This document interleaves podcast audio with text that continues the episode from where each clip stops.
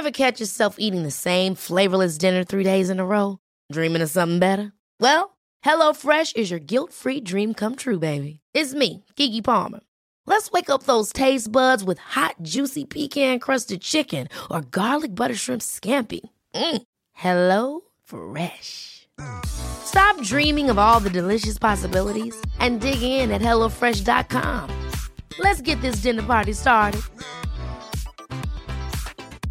Many of us have those stubborn pounds that seem impossible to lose, no matter how good we eat or how hard we work out. My solution is PlushCare. PlushCare is a leading telehealth provider with doctors who are there for you day and night to partner with you in your weight loss journey. They can prescribe FDA-approved weight loss medications like Wagovi and Zepbound for those who qualify. Plus, they accept most insurance plans. To get started, visit plushcare.com slash weight loss. That's plushcare.com slash weight loss. Då hade jag nära, nära döden upplevelsen. Och jag skulle ju verkligen inte startat, för redan när jag startade var det alldeles för mycket vind. Sen när man väl är uppe så är det jättefint, du ser solen börja komma upp över backarna och var jättevackert. Och sen känner man bara att vinden ökar och ökar och ökar och jag försöker ta mig ner, ta mig ner, ta mig ner. Det går inte. I veckans avsnitt av Träning på köpet ska vi prata om skärmflygning och vad som är så speciellt med just det. Just nu sitter jag nere på Österlen i Kåseberga i en liten stuga med ingen mindre än Agnes Cederholm. Välkommen! Tack så mycket! Vem är Agnes? Ja, en tjej eh, på 24 år, uppvuxen eh, i Kristianstadstrakten på landet, Eh, men bor nu, ja just nu bor jag i Kåseberga, eller det gör jag alltid på somrarna, för att kunna skärmflyga så mycket som möjligt och jobbar i en skärmflygningsbutik, Sky Ventures, mitt i Kåseberga. Och eh, på vintrarna så är jag i Innsbruck för att ja, mestadels för att åka skidor och cykla mountainbike. Det låter som att eh, en aktiv livsstil är något för dig. Ja. Är det viktigt för dig? Ja, verkligen. verkligen. Det är väl det jag har som mittpunkt i livet. Kan man säga. Det är väl mina aktiviteter, mina sporter som jag utför. Varför är det viktigt? För att det får mig att vara ute och det får mig att träffa nya människor och det är det viktigaste för mig. Att vara ute i naturen och ha ett socialt liv. Men är det sociala mer eller vad är viktigast? Att, att ha ett socialt träningsliv eller att vara stark och fysisk? Det är klart att det är en stor del av det också. Men det, det är nog inte lika viktigt som att bara träffa nytt folk och eh, göra roliga grejer. Och sen så kommer liksom, ja men som du säger, det kommer på köpet, träningen. Det, det gör verkligen det. Eh, och det är väl det som är så fantastiskt med sådana här men, roliga sporter. Att den kommer på köpet. Att man ska inte gå och träna bara för att man ska träna? Nej, alltså jag vill inte gå in på ett gym och lyfta vikter bara för att jag ska vara i form eller se bra ut eller leva längre. Utan jag vill ha roligt så stor del av mitt liv som möjligt. Så hur kommer skärmflygningen in i detta? Det kommer in i att jag egentligen eh, gick på en äventyrsturismskola. Och det valde jag ju för att jag ville ha en, gå en aktiv gymnasieutbildning. Och eh, då började jag praktisera på ett skärmflygningsföretag. Och så bara fann jag den här sporten som är hur fantastisk som helst. Vad är det speciella med skärmflygning? Att det flyger. ja, men det är inte så många sporter som man befinner sig i luften och kan vara kvar i luften en så pass lång tid som du kan vara med skärmflygning. Och att du liksom kan sväva med fåglar vid sidan av dig. Det är fantastiskt. Det låter ju sjukt, det låter ju overkligt. Ja men det är det det är. Eller det känns, det känns verkligen overkligt. Första gångerna man är uppe är det verkligen så. Händer det här? Kan man verkligen vara här uppe? det, känns, ja. känns det inte fel att eh, bara hänga? Häng. Jo, det känns fel och det känns som håller verkligen de här sakerna. Bara, ja, Har du någonsin varit rädd? Om jag har, herregud. Flera gånger, flera, flera gånger. Senast, eh, ah, kanske inte denna sommaren, men förra sommaren var jag livrädd vid ett flyg. Men eh, det gick bra, jag klarade mig. Vad skönt. Men om man bara tar det från början, skärmflygning. Kan du berätta lite mer om skärmflygning? Alltså mer bara allmänt, eller? Ja, eller vad, vad kommer det ifrån? Det kommer egentligen från fallskärmshoppning. Uh, så det stammar från det. Um, så man började egentligen i Chamonix med att testa sådana här styrbara fallskärmar och flyga ner från topparna. Så det var egentligen ja, men bergsbestigare som också hade anknytning till fallskärmshoppning som började testa och ja, använda sådana skärmar. Och sen så utvecklades det mer till eh, att ja, men det här kan ju vara en sport i sig. Och då började man ändra lite eh, på skärmarna och gjorde att liksom vingen fick ett större spann och att den har en liksom tunnare profil, vingen, så att den är mer lätthanterlig. Um, ja, och sen så var det på 80-talet tror jag. Då drog skärmflygningen igång mer som en egen sport. Då delade den sig från fallskärmshoppningen helt och det blev liksom skärmflygning först. Uh, och sen 87 så kom det till Sverige och 88 så startade Skärmflygningsförbundet här i Sverige. Kan du förklara lite mer om vad är själva skärmflygningen? Vad, eller vad, hur går vad går det ut på? Hur fungerar det? Hur fungerar det? Ja, det kan fungera på många olika sätt. Det kan vara att du bara flyger längs med ett kusthang som vi har här i Kåseberga. Då ja, drar du upp skärmen och sen så flyger man till vänster på äh, hanget och sen så flyger man till höger på hanget och sen så kan man flyga nära marken, du kan flyga högt, du, ja, du kan leka väldigt mycket. Alltså på hanget? Hanget, ja förlåt. Eh, hang är liksom eh, Om man har varit i Kåseberga så vet man att det här är väldigt branta backar ner till havet. Och när vindarna kommer från havet och möter backen så trycks de liksom upp och det är på de uppåtvindarna som vi får lyft och flyger. Det känns som en väldigt teknisk sport.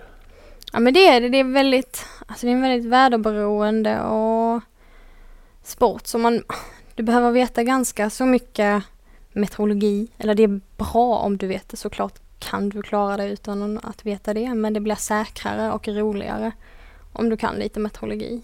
Um, och också om du stannar länge på ett ställe så ser du olika fenomen som är specifika för det området. Då.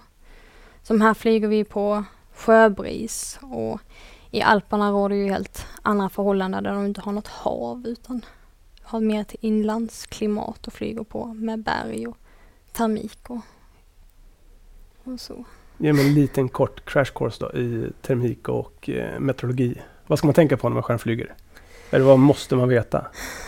Man måste titta på eh, moln och flyga aktivt och tänka på um, ja men inte bara sitta i eh, CLen och eh, flyga med utan man måste kolla på målen, man måste kolla på sina medflygare och se hur deras skärmar beter sig och känna i sin egen skärm hur den beter sig.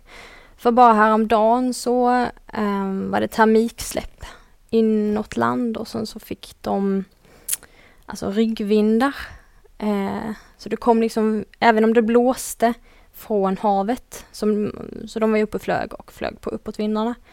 Men så flög, eh, eller vad säger jag, så kom eh, det ett termiksläpp från land för att det var så himla varmt. Ett termiksläpp är alltså? Att varm luft liksom ja, ett termiksläpp är egentligen när ja, men den varma luftmassan bara stiger uppåt. Och det här släppet gjorde att eh, de fick eh, ryggvind, alltså från eh, landsvind. Och det blev väldigt skakigt i skärmarna och det var några som fick nödlanda och så. Så att hela tiden vara uppmärksam på minsta förändring i luften. För det känner du om det börjar bli skumpigt så beror det ju på någonting. Det är inte bara det att oj, nu var det lite ojämna vindar, utan det beror ju på någonting i vädret och då ska man ju alltid vara ja, men, aktiv och tänka, ja men vad kan detta vara? och kanske gå ner och landa eller höra med sina kamrater i luften också bara vad, vad är det som händer? Det låter lite farligt. Ja men det kan det vara. Ja, det kan det vara. Men ofta så märker du om det börjar hända någonting så kan du oftast gå in och landa liksom innan det blir illa. Men man kan inte riktigt bara släppa tankarna när man är ute och flyger utan man måste hela tiden vara aktiv. Mm. Ja, men precis. Och Som igår var det egentligen en jättefin dag. Och alla bara flög runt och det här är ju gött. Men sen så händer det en sån grej och då måste man vara beredd på det. Sen annars bara att kolla på molnen. Det är jätteviktigt. Uh, för ser man att det kommer in mörka moln från havet, då är det bara att gå ner och landa direkt. För mörka CB-moln, eh, de har ett väldigt sug upp och, så då kommer de alltid med mycket vind också. Och väldigt stökiga vindar. Så då, eh, Är det fyra vanliga molntyper vi har? ja du har ju cumulusmoln. har Det är ju de här, i de här stora Precis, det är de här vanliga fina. Simpsonmolnen brukar Ja jag säga. precis, Simpsonmoln, exakt. Och sen så har du cirrusmoln Mm. som är väldigt höga. De här lite fjäderlika molnen. Som är mer iskristaller högt upp. Eh, och sen så har du ju stratusmoln. Mm. Stratus, det är så, förklara dem. Är också höga fast mer som, så som jag kommer ihåg, det är mer som molntecken. Eller så här, du ser inte riktigt molnen utan det är mer som ett högre täcke. Och vilka moln är bäst för skärmflygning? Ja, också svårt att säga för att ja men cumulusmoln är det ju på en fin sommardag liksom men de kan ju utvecklas till CB-moln. Eh, och det är ju inga bra moln för skärmflygare. För då är det ju alltså väldigt farligt. Då ska du bara ner och landa. Eh, så det är ja, men svårt att säga. Det, det beror lite på från tillfälle till tillfälle. Hur kommer det sig att du började med skärmflygning? Ja, eh, Eh, jag gick på en äventyrsturismskola när jag gick gymnasiet. Och där skulle vi ha praktik, en sommarpraktik och en vinterpraktik. Och på sommarpraktiken så eh, ja, hittade jag ett företag som heter Sky Adventures. Och visste egentligen inte vad det var för något företag. Visste inte vad skärmflygning var. Men eh, tyckte att det lät väl lite häftigt, lite spännande. Någon sport som var i luften, det hade jag aldrig testat på innan. Ehm, så jag kontaktade han som hade stället och så fick jag börja praktisera och sen eh, var det så jäkla kul. Så jag har bara fastnat i Kåseberga på somrarna. Berätta om första gången du fick flyga. Ja. då... eh, Då hade jag en alldeles för stor skärm. Eh, Men Men var det här, blåste var det här tandemflyg då? Eller? Ja, nej, nej, nej. Tandem, just det. Det var när jag var och hälsade på här. Och bara egentligen skulle prata med Pierre, som är han som har det här företaget. Ehm, och eh, så skulle vi bara, ja men jag ville höra vad egentligen skärmflygning var, för jag hade aldrig sett det. Jag visste inte vad det var. Så jag ville mer prata med honom, vad är detta och vad kommer min roll i det här vara? Då fick jag flyga tandem med en av våra bästa piloter här i Skåne, Kalle. Eh, och det var helt fantastiskt. Det var på våren. Eh, så då flög han lågt och han är verkligen en superskill, alltså pilot. Han är så jäkla duktig. Så vi flög lågt och liksom hade fötterna i rapsfältet och bara, ah, det var helt fantastiskt. Alltså, fly, du, har man den kontrollen alltså att du kan välja Ja, alltså, nästan på Hur metern var du ska vara? på centimetern. På centimetern i, Ja men nästan. Alltså de duktiga piloterna kan göra det. Ja. och sen gå upp igen? Ja. Men då måste du ha full koll på Mm, uppåtvindar och värme och koll. kyla i luften. Ja, och hur din skärm fungerar. Mest det. Bara vad händer när jag drar här? Vad händer liksom om jag vinklar mig hitåt? Och känna till hanget är väl nästan också. Ja, hanget är den här backen. ja, känna till hur backens utformning är. Var lyfter det bäst? Var sjunker det? Var finns det rotorer? Var är det venturi? Vänta, Jätteviktigt. nu sa du två ord. Bara Utvärdera lite kort. Venturi och Venturi, Venturi. är ju, ja vad ska man säga, där, eh, ja, men som på hanget är det ganska lätt att se var det kan finnas venturer. För det är, om backen är jämn och sen så går det in en liten ficka kan man säga. Och där pressas ju vinden igenom och då går den liksom snabbare. Du kan också se det i alpmiljö med smala dalgångar så blir det ventur i, i de dalgångarna. Att liksom en luftmassa kommer och så, så trycks den igenom och då ökar vindhastigheten. Men nu alltså, det är första gången som du ens får vara med och flyga. Ja. Och du är nere och snuddar rapsfälten. Du är aldrig rädd? Nej, Det måste Nej. vara en kick på något sätt. Adrenalin. Nej, du bara sitter och ler hela tiden. Eller jag gjorde det. Eh, Jag var inte alls rädd. Jag tyckte bara, ah, den här killen har koll. Det här är gött. Det var helt fantastiskt. Och så var det en så fin, eh, alltså det var jättevarmt kommer jag ihåg. Men det måste bara varit i maj. För att rapsfälten är ju i maj någon gång som de blommar. Ja, det var helt fantastiskt. Det var, Och efter det var du fast. ja, i princip. Det där flyget gjorde att jag bara, nej. Det här ska jag göra. Och efter det då? Hur, hur började du din karriär inom eh, skärmflygning? Eh, jag gick eh, med på några kurser den sommaren. Så jag var med lite olika dagar för jag kunde inte vara på hela kurser för jag hade ett annat jobb under den sommaren eh, som jag var tvungen att göra.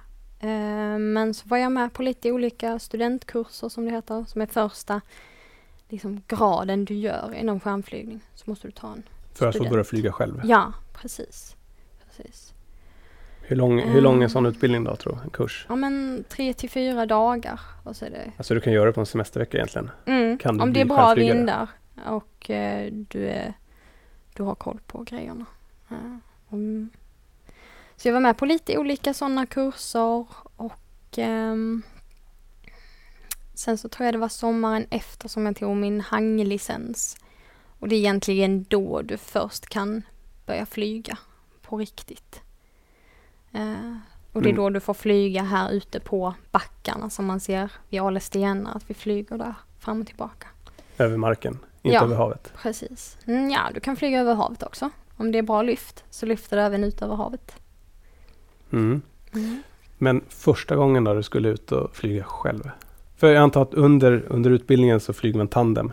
Nej, nej, Nej? det gör man inte. Utan studentkursen är att du gör backglidningar, kallas det.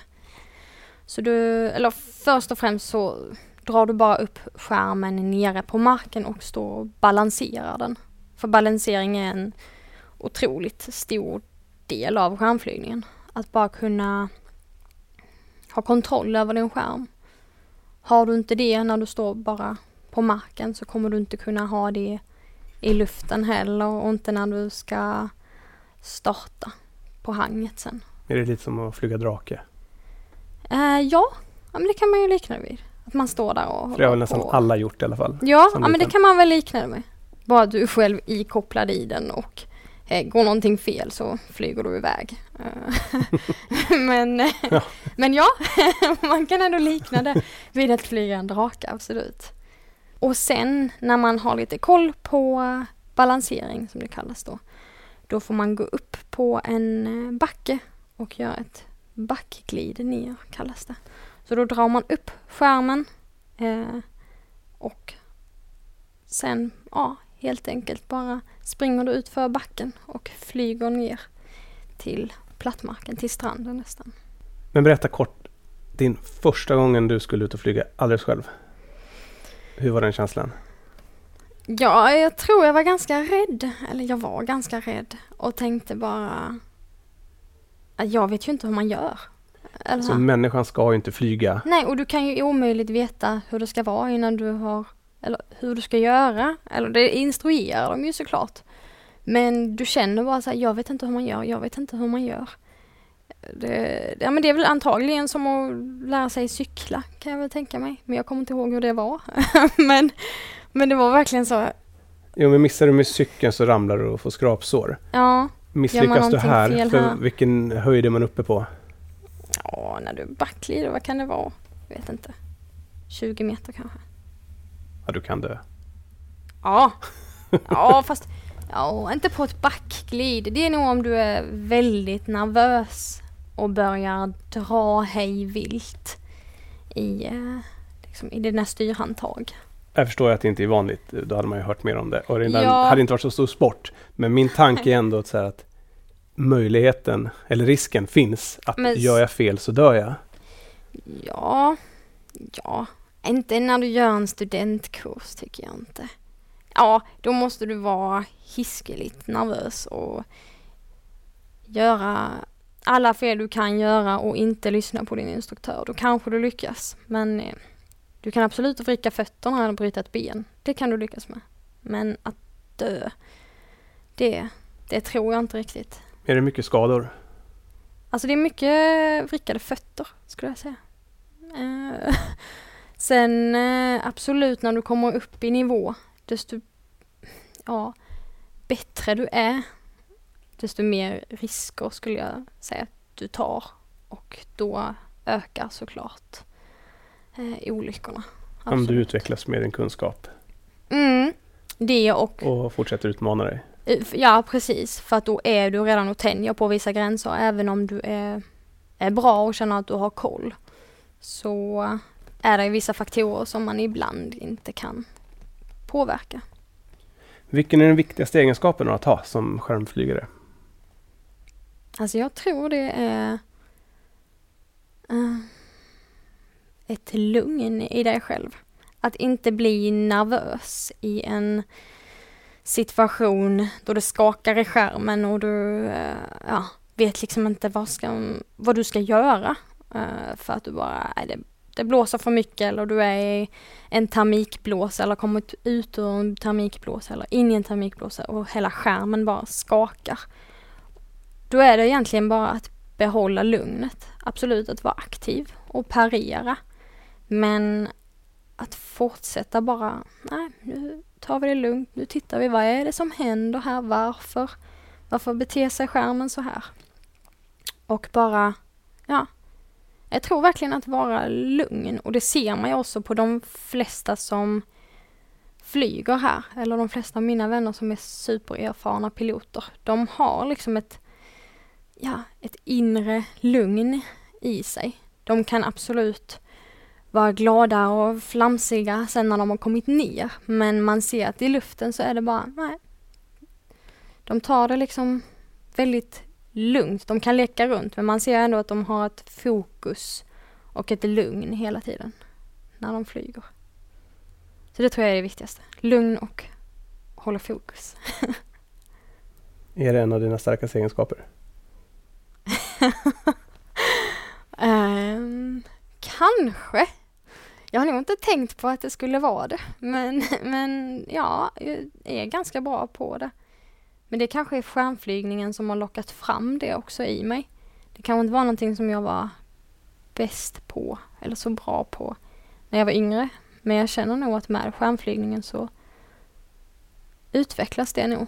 Och jag blir bättre på att bara ta ett andetag till och bara, nej, det här löser sig. Det här blir bra. Du känns som en äventyrare.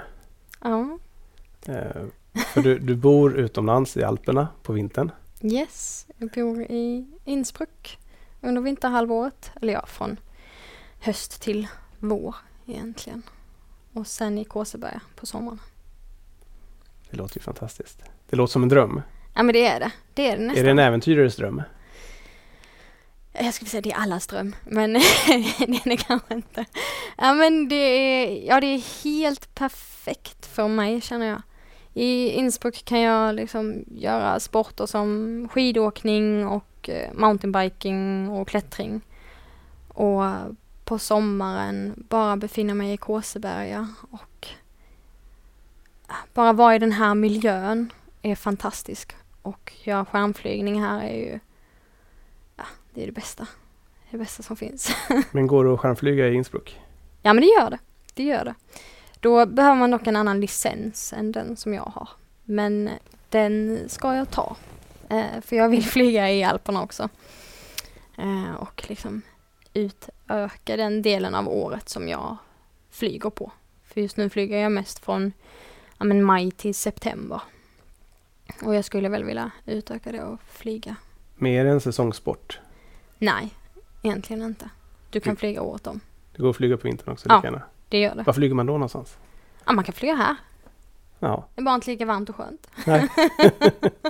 Men du kan flyga här men alltså Många som åker på resor till Sydafrika eller Spanien, ja så Bali. Mm. är väl de vanligaste resmålen. Mer på hösten och sen på vintern. There's never been a faster or easier way to start your weight loss journey than with PlushCare. PlushCare accepts most insurance plans and gives you online access to board-certified physicians who can prescribe FDA-approved weight loss medications like Wigovi and Zepbound for those who qualify. Take charge of your health and speak with a board-certified physician about a weight loss plan that's right for you. Get started today at plushcare.com slash weight loss. That's plushcare.com slash weight loss. plushcare.com slash weight loss.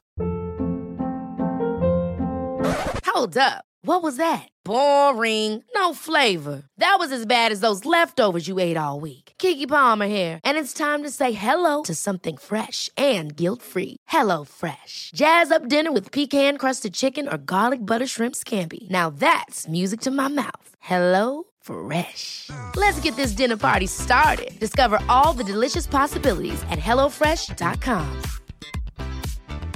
Quality sleep is essential. That's why the Sleep Number Smart Bed is designed for your ever evolving sleep needs. Need a bed that's firmer or softer on either side? Helps you sleep at a comfortable temperature? Sleep Number Smart Beds let you individualize your comfort so you sleep better together. JD Power ranks Sleep Number number 1 in customer satisfaction with mattresses purchased in-store. And now, save 50% on the Sleep Number limited edition Smart Bed for a limited time. For JD Power 2023 award information, visit jdpower.com/awards. Only at a Sleep Number store or sleepnumber.com. A lot can happen in three years, like a chatbot may be your new best friend. But what won't change? Needing health insurance. United Healthcare Tri Term Medical Plans, underwritten by Golden Rule Insurance Company, offer flexible, budget friendly coverage that lasts nearly three years in some states. Learn more at uh1.com.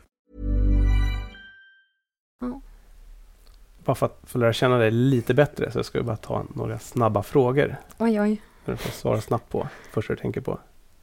Löpning eller powerwalk? Löpning, Hamburgare eller pizza?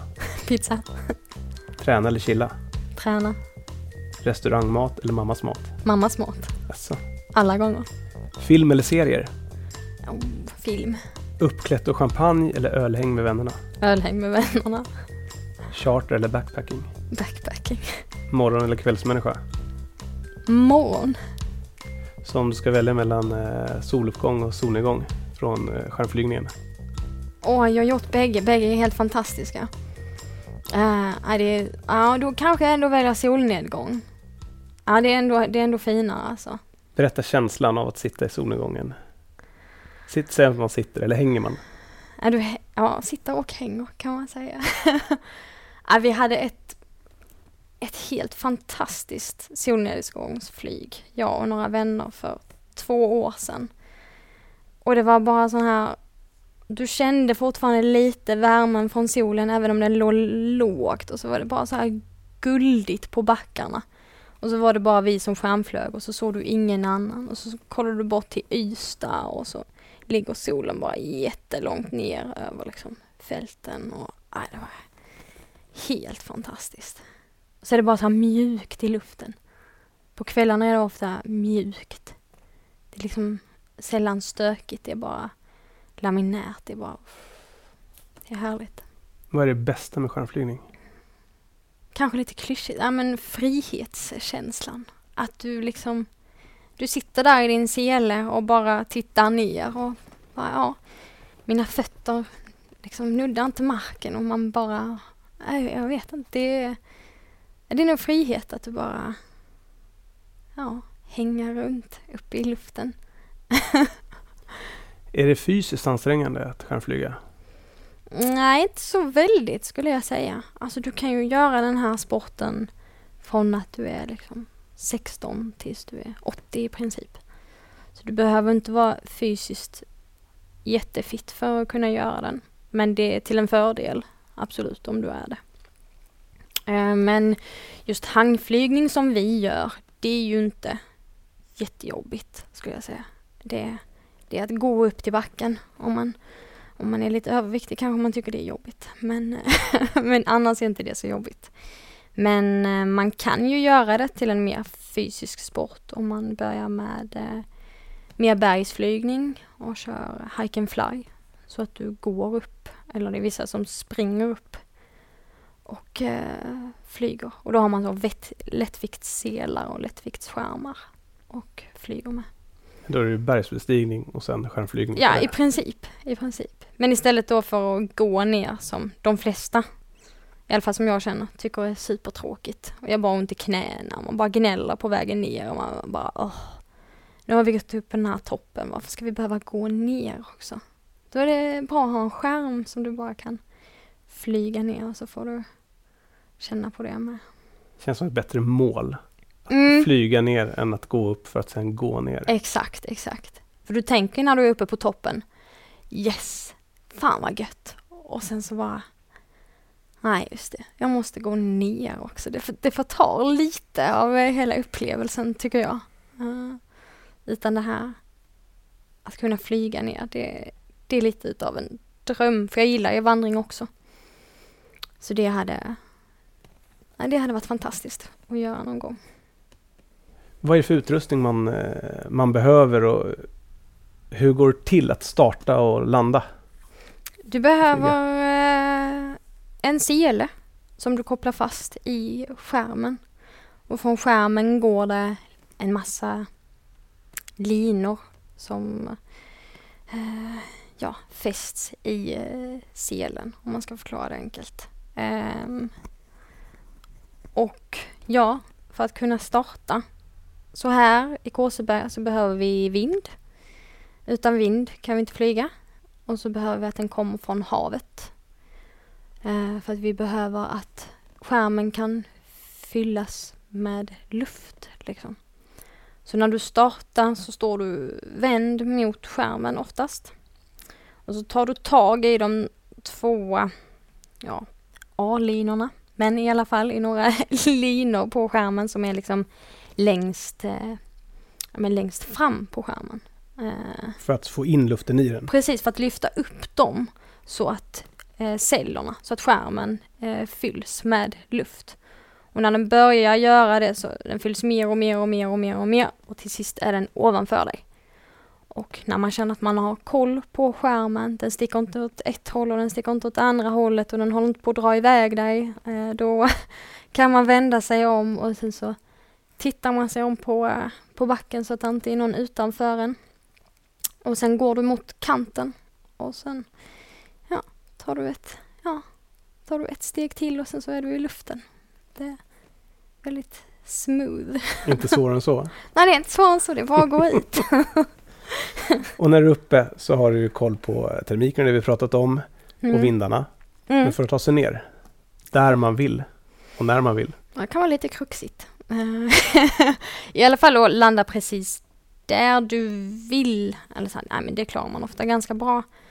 Eh, om du inte har... Allting beror på hur mycket det blåser, var det blåser ifrån. Var du bestämmer dig för att landa. Så när du startar kan du inte bestämma dig för att jag ska landa på den här punkten. Eh, för att det kan hända att vinden, vän, vinden vänder.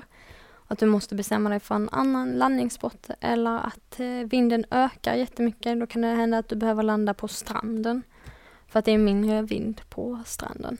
Eh, och ja, men ett perfekt inflyg då, då liksom flyger du in över land och sen så gör du en sväng så att i liksom Eh, de sista meterna innan du landar så måste vingen eh, facea, alltså den måste titta, vingen måste titta mot vindens riktning. Eller eh, alltså vinden måste komma in i skärmen då. Eh, och du kan inte ha den i ryggen för att då går det alldeles för snabbt liksom i landningen. Utan du måste ha vinden rakt framför dig och sen så flyger du in och landar på topplandar heter det då. Att du gör. Och där är det risk för brutna ben. Om det går för snabbt ja. Men bromsar du bara och du eh, har vinden liksom i ansiktet då, då går det oftast väldigt bra. Hur länge kan man vara uppe i luften när man, man flyger? Ja, det är alltid en fråga som vi får varje gång av våra tandemgäster. Och det beror helt på vindarna. Eh, för att du kan ju egentligen, om det är rätt vindar en hel dag, så kan du vara uppe från 9 till 9. Alltså du kan vara uppe hela, hela dagen. Vad är Men ditt du- personbästa? Hur länge jag varit uppe? Ja. Ja, det kanske två och en halv, tre timmar. Men efter det så är din hjärna helt slut och du behöver dricka massa vatten och du är bara mentalt helt, eh, du blir helt groggy nästan. Så du måste gå ner och landa efter en viss tid, tycker jag i alla fall. Och det är väl mest för att du måste hålla dig ganska så fokuserad. Och när du känner att du börjar bli lite så här, oh, nu har jag inte full koll. Då måste man börja gå ner och landa. För att annars, ja, då kan man börja göra misstag efter det. Men det låter ju som en inte så fysisk sport väl upp i luften. Däremot, eh, Nej, Innan- men innan är det ju det. och beroende på var du landar kanske det är väldigt jobbigt att ta sig tillbaks. Exakt, det kan det vara, absolut. Men att det, det är mer som ett meditativt pass också. Verkligen, verkligen. Alltså du blir ju mentalt dränerad om du har flugit länge och det är lite stökigt i luften. För då måste du fokusera dig hela tiden. Och eh, nej, då, eh, då är du också lite rädd kanske. Och eh, då, ja, då tar det väldigt mycket på, på hjärnan. Är det mycket adrenalinkickar också? Det kan det vara. Absolut. Uh, jag hade ett flyg, flyg förra sommaren tror jag det var. Då hade jag den nära, nära döden upplevelsen. Eh, då var det vid ett sunrise-flyg. Vi visste att det skulle öka vinden under dagen. Så vi tänkte vi går upp tidigt som tusan innan vinden eh, ökar och flyger. Och jag skulle ju verkligen inte startat för redan när jag startade var det alldeles för mycket vind. Jag gjorde en jättekass start och bara kom upp i eh, luften och hade ganska dålig kontroll. Och eh, sen när man väl är uppe så är det jättefint. Du ser solen börja komma upp över backarna och det var jättevackert. Och sen känner man bara att vinden ökar och ökar och ökar och jag försöker ta mig ner, ta mig ner, ta mig ner. Och eh, det går inte. Jag trampar full speed, vilket är, ja, då ökar liksom anfallsvinkeln på skärmen. Eller då ökar farten på skärmen. Och det brukar sjunka. Eh, men det hjälpte inte. Jag försökte eh, flyga ut över havet, men jag kom inte ens ut över havet. Så jag började backa in över land. Och in över land är det alltid rotorer. Alltså att vinden roterar för att den träffar hanget och går den upp och sen så kommer den liksom ner igen och gör en, en rotor som det kallas. Så jag var ju livrädd att jag skulle landa eller hamna i någonting sånt. Men, men det gick bra. Jag bara backade, backade, backade, backade och till sist hamnade jag i lä och då bara sjunker du som en hiss ner. Och så landade jag i en fårahage bara bakom hanget. Och det var hur lugnt som helst. Men då hade jag en extrem adrenalinkick. Då hela dagen bara var jag lite stissig. Är det det värsta du varit med om? Nej, inte det värsta jag varit med om. Vad är det Men värsta? ja, det, är, det är nog skidåkning kanske. då har jag nog varit räddare. Um, Berätta. vilken av tillfällena? Nej, men jag, när jag var 14 så hamnade en vän till mig i en lavin. Eh, och då hade min bror och min, en av mina kompisar redan åkt ner och så var det att han skulle åka före mig för jag hade åkt lite mer off-pist än vad han hade. Så jag skulle åka sist. Och han lyckas eh, lägga en, alltså verkligen en travers över hela facet där vi åker ner. Och så trillar han i mitten på facet och hela släpper. Och han, eh, ja, bara åker med i den här lavinen då. Mm, men på något sätt så, man ser han, han liksom så här simmar med armarna och på något sätt så lyckades han ändå hålla sig relativt uppe från lavinen. Så han hade väl den upp till bröstet när han var nere sen. Men då var jag livrädd och stod där uppe och typ skakade och hade lavinsändaren ute. Men så höll jag bara fokus och tittade på honom hela tiden bara så att jag skulle se var han landade, om han blev begravd, var han cirka blev begravd. Men då tror jag att det, räddare än det har jag nog inte varit tror jag. Kanske när jag gjorde något brantåk för något år sedan. Men nej. Men vilket är det värsta skärmflygningsminne du har? Ja men det är nog när jag backade ut över eh, det, ja, det som jag berättade Ja. innan. Det var läskigt. Och vilket Det var- är, vilket är ditt bästa minne av skärmflygning? Det kan nog varit den där solnedgångsflyget som jag pratade om innan. Det var helt fantastiskt. Och så var jag med några av mina bästa vänner också och det gör ju jättemycket. Och jag hade haft så här svårt att komma upp i luften och bara, äh, det här funkar ju inte, jag fattar inte vad jag gör för fel. Och sen var det en av mina gamla vänner, Eje, han kom och bara sa någonting till mig och sa bara att jag var helt grym, bara upp med dig. Och så hjälpte han mig upp och så bara kom jag ut och sen fick jag till det. Bara för att han sa att ah, men du är ju skitbra på det här, kom igen nu bara. Men är det en social sport? Supersocial. Alltså det, det är nästan, förutom friheten i det så är det kanske det sociala som jag tycker om mest.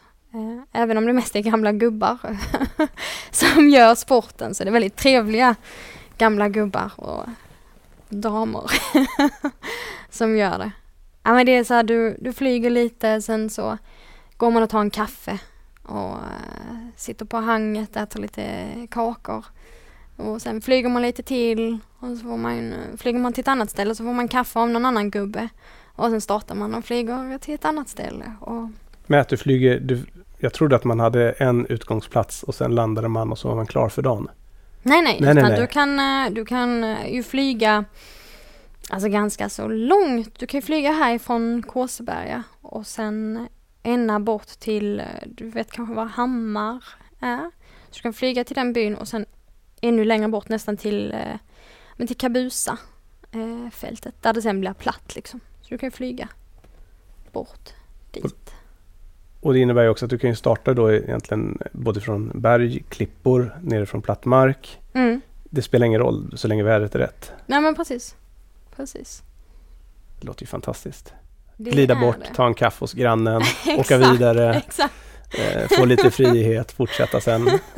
Ja, vi har en stjärnflygare i byn, han har ett hus ut med eh, hanget. Så där är det de som är väldigt duktiga, landar ju i hans trädgård. Tar en kaffe och sen startar igen och flyger ut. Det låter som en film. Ja, det, är, det är så häftigt. Det ska jag göra någon dag. När jag är lite bättre. Ja. Eh, har du varit med om någon stor olycka? Nej, inte jag själv.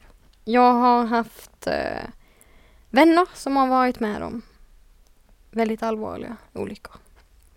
Och när jag har varit med på under själva dagen. Det känns ändå som en ganska skadefri sport. Här i Kåseberg, absolut. Mm, då är det inte ofta det händer någonting. Men eh, åker du mer utomlands så absolut händer det mer olyckor.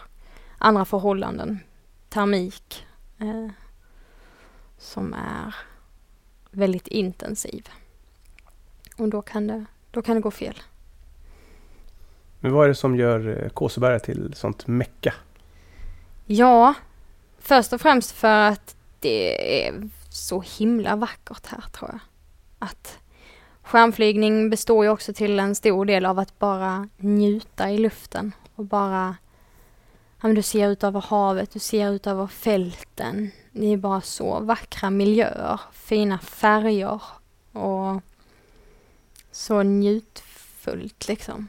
Um, så det och att vi har ett ja, men väldigt långt och bra hang, alltså den här backen som vi flyger på. Den är väldigt lång och fin. Så det är många tyskar som kommer hit, många österrikare, många vi har folk från Frankrike som kommer just till Kåseberg för att flyga på detta fina hang. Stämmer det att man måste ha en speciell licens för att få flyga i Kåseberga? Inte för att få flyga just i Kåseberga, men för att få flyga så måste du ha en speciell licens och för att kunna flyga hang Vilket det är ju vi gör här i Kåseberga. Men det är inte just ett hang för en hanglicens för Kåseberga. Men för att kunna flyga det som vi gör här så måste du ha en, en viss typ av licens. Och sen måste du ha en viss typ av licens om du vill flyga berg. Och vill du vinscha så måste du ha en annan typ av licens. Så de kan man, kan man alla ta och ja, men, vad man känner sig mest sugen på. Vill man flyga mest berg eller vill man flyga ja, vinsch och flyga termik eller Men finns det olika... Du kan flyga med motor. paramotor. Det, Ja. nu, det måste vara som en nästan en helt annan sport. Ja, jag har aldrig flugit motor. Eh, men det ser ju fantastiskt ut på kvällarna. Att de bara när det, vinden har lagt sig, det är så här bara ja, tre meter per sekund. Och att de drar upp och bara flyger runt lite här över fälten. Det ser väldigt härligt ut. Det finns olika stilar i hur man flyger. Ja, ja men det gör det. Det gör det. Alltså på de, det märker du kanske mest på de lite bättre piloterna. Men absolut, det finns ju de som flyger, flyger mer eller mindre aggressivt. Det finns ju de som har ja, men väldigt olika skärmar, ser du också. Beroende på vilken skärm de har så får du ju en annan flygstil. Helt enkelt. Det är som om du har olika skidor så får du också olika åkstil på det. Men kan du tävla i skärmflygning? Ja, kan man göra. Och vad är det för olika grenar då? Alltså den största tävlingen vi har är väl X-Alps. Och då är det mer eh, hike and fly, cross country flying. Så du flyger långdistans. Så du har liksom en, ett område eller en bana som du ska flyga. Så det har du några så pinpoints som du måste eh, flyga till. Eh, eller springa till eller hur du nu vill ta dig dit. Flyga är ju det snabbaste såklart. Men eh, nej, och sen så den som flyger eh, snabbast, den vinner. Men finns det även så att, eh, tricks och, och Mm. den typen av tävling? Absolut. Akro eh, finns det också. Eh, då, ja, den som gör ballasttrick. Jag är inte så insatt i akroflygning och deras så här tävlingsform och hur du exakt bedömer det och så. Men akroflygning är också en gren som du, tar, som du kan tävla inom i alla fall. Men Men- väldigt avancerat. väldigt avancerat och där har du en hög skade eller dödsrate på de som gör det. Det är alltså då, då tummar du på vad du bör göra och inte bör göra. Är det en dyr sport? Ja, relativt. För vad är det man Eh, behöver? Ja, en skärm och en sele och en hjälm och gärna ett par kängor. Ehm, men du kan ju köpa begagnad utrustning och då är det inte så dyrt. Ehm, eller ja, det är fortfarande ganska dyrt men det är inte så som Vad om du pratar vi för summor ungefär? Men begagnat kan du få ett kit för 10 000. Uh, ska du ha det nytt så kan ett kit kosta från 30 till 70 000 cirka. Men blir man materialist till slut? Det skulle jag säga att de flesta skärmflygare Man kan alltid köpa någonting lite bättre. Absolut, någonting lite lättare. Någon, ja, någon annan profil på skärmen för att den ser snyggare ut eller ska vara lite bättre. Någon lite bättre prestanda på grejerna och så vidare och så vidare. Absolut. Och så när du börjar köra mer distansflyg så ska du ha en Vario med dig och så där finns det också en hel uppsjö med olika Varios som du kan köpa. Vad är en Vario? Ja, men det är en manik som du eh, kan ha GPS i och som du även, som även visar vilken höjd du är på och som kommer ihåg, eller de mer, lite mer avancerade kommer ihåg hur många flyg du har gjort, hur länge du var uppe i luften eh, och på GPSen visar den var du flög och eh, så kan den komma ihåg liksom var någonstans det var mest eh, bäst lyft. Så då kan du liksom åka tillbaka till eh, den termikblåsan och hamna i ögat på den och ta dig upp lättare. Så de som är duktiga använder sig väldigt mycket av Varus för att komma högt upp och sen göra långa distansflyg. Jag har aldrig testat, men är, den svår, är det svårt att börja med skärmflygning? Nej, eller Det kan ju vara om det inte är bra vindar då du känner att du vill börja skärmflyga. Då är, kan det vara lite kämpigt i början. Men är det bara bra förhållanden så skulle jag säga att det ganska lätt från det att du känner att du vill göra då att du står på marken med en skärm till att du är uppe i luften. Och faktiskt flyger. Det kan gå ganska snabbt beroende på också hur ja, men, begåvad eller hur lämpad du är för att, för att göra det. Eh, men det kan gå ganska snabbt. Och för vissa tar det flera år innan de känner att ja, men nu kan jag det här. Men vad vill du säga till oss ofrälsta? Bara, bara flyg. Kom hit och flyg. Det är fantastiskt. Gå en kurs och bara kom upp i luften. Det är ja, men något helt... Eh, ja, men det, det är någonting som du inte kan jämföra med något annat. Jag tycker cyklingen kan jag jämföra med skidåkningen och klättringen kan jag också jämföra lite med andra aktiviteter som man kan göra. Men skärmflygningen är lite, i alla fall för mig, någonting helt annat. Det, det har något speciellt i sig. Din nästa målsättning är att flyga i Alperna. Mm. Med din högsta dröm, vad skulle det vara? Mm, ja, det är nog nästan att köra speedflying från någon, någon av de topparna som jag har uh, åkt från i uh, Österrike. Och speedflying, då har du skidor på fötterna men du flyger med en skärm. Så då, eh, det här är ganska farligt men det, du kan ju göra det ganska säkert också. Men, men du går det fort och så har du ja, men skidor på fötterna, skärm eh, ovanför dig och så flyger du mestadels men du kan också liksom gå ner i snön och ja, men ha skidorna i snön, och åka lite. Så kan du ju hoppa ut från, ja, från ett berg med skärmen uppe i luften. Ja, det ser så fantastiskt ut på de videos jag har kollat på. Det hade varit häftigt. Det är nog min största dröm med skärmflygningen alltså. Så då så får vi hoppas att du får prova på det snart. det hoppas jag med. Någon gång. eh, finns det någon aktivitet eller sport som du alltid velat testa men det har inte blivit? Nej. Jag vet inte. Jag tycker jag har testat på allting som jag har känt att jag har varit lite sugen på att göra, då har jag testat det. Sen så tycker jag det är häftigt när du träffar folk som gör en sport som du aldrig har tänkt på att det skulle kunna vara kul. Och så testar du och så bara, nej men det här var ju skitroligt. Men det är inget jag kan komma på så här instinktivt som att jag har tänkt på att det här skulle jag vilja göra och jag inte har gjort det. Det, det kan jag inte komma på. Nej, och det är ju precis därför jag sitter här med dig. För att inspireras av någon, av någon, för någonting jag aldrig har testat. Exakt. Jag måste säga att skärmflygning, det växer lite inom mig. eh, och jag blir ju mer och mer nyfiken på att, eh, på att testa och känna luften under vingarna. Exakt. Eh, få vara ja, en med skärmen. En med skärmen och flyga bredvid fåglarna. Ja, det låter surrealistiskt det, fortfarande. Det är fantastiskt. Men man får se upp lite så man inte flyger in i dem. är det farligt? Ja, det kan det ju vara. Hänt? Jag har inte gjort det, men Pierre har flugit in i en fågel. Men, men det gick bra. Ja, vad skönt.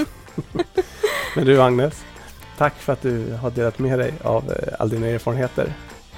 Tack själv, det var roligt. Jag heter Johan Stillman och Trend på köpet är producerat av TTV Media.